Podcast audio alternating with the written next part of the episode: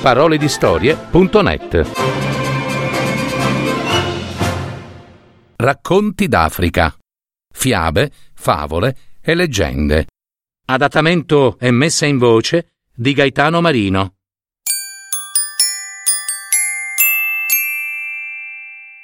Il bambino d'oro e il bambino d'argento. Niame, il più potente fra i maghi del cielo, viveva in una fattoria adagiata sopra un bellissimo tappeto di nuvole. Un giorno decise di prendere moglie e invitò a presentarsi le quattro fanciulle più belle della sua tribù. Poi domandò a ciascuna Che cosa faresti per me se io ti sposassi? La prima, che si chiamava Akoko, dichiarò Ma io spazzerei la fattoria e governerei la tua casa. E la seconda disse, io cucinerei ogni giorno per te le pietanze migliori. E la terza disse, filerei montagne di cotone per te e andrei tutti i giorni ad attingere l'acqua.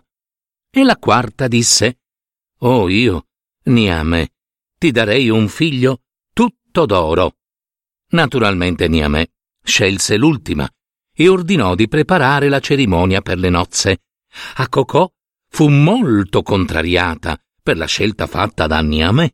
Si rodeva di invidia e di gelosia.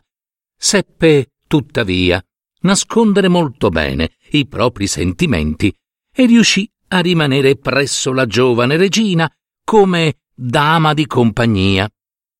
I due sposi vivevano felicemente e avevano già preparato la culla in attesa del bambino tutto d'oro, quando Niamè dovette partire per visitare una sua grande fattoria.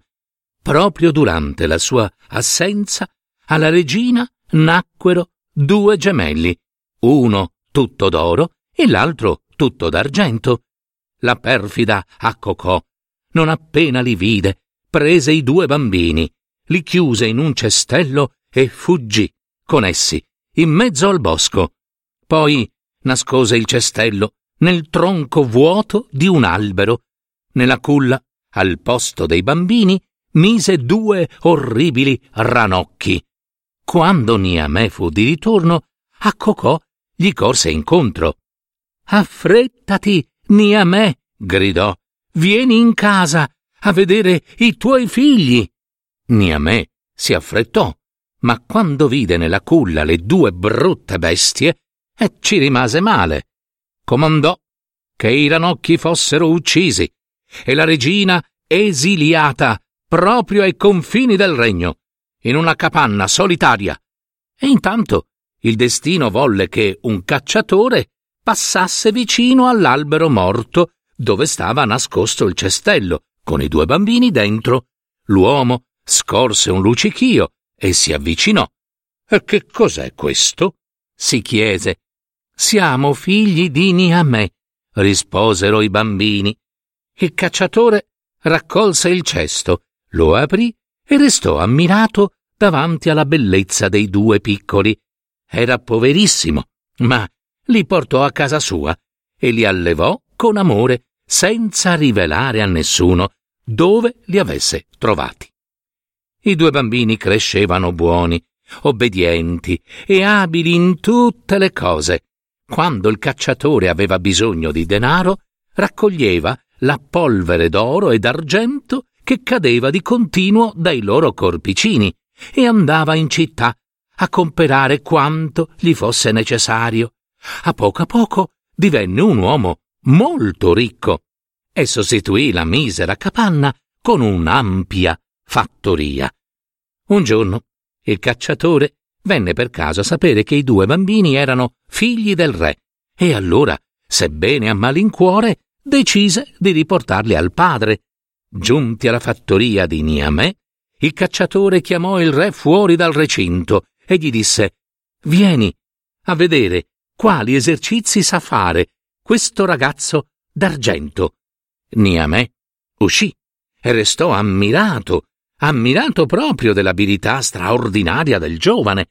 Intanto il ragazzo d'oro aveva cominciato a cantare in modo meraviglioso e cantando narrava la propria storia, la promessa della mamma, la perfidia di Acocò e la bontà del cacciatore che li aveva allevati e amati come figli.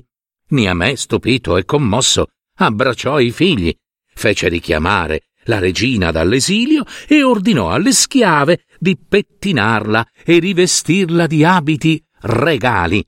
Poi andò da Cocò, la trasformò in una gallina e la scaraventò sulla terra e infine lodò molto il buon cacciatore e lo rimandò a casa carico di regali.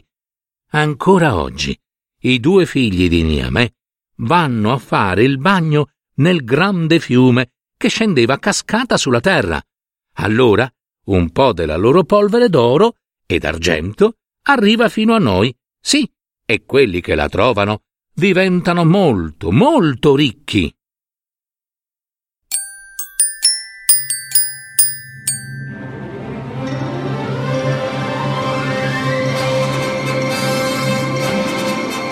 Avete ascoltato? Parole di storie, fiabe, favole, racconti, leggende, adattamento e messa in voce di Gaetano Marino. www.paroledistorie.net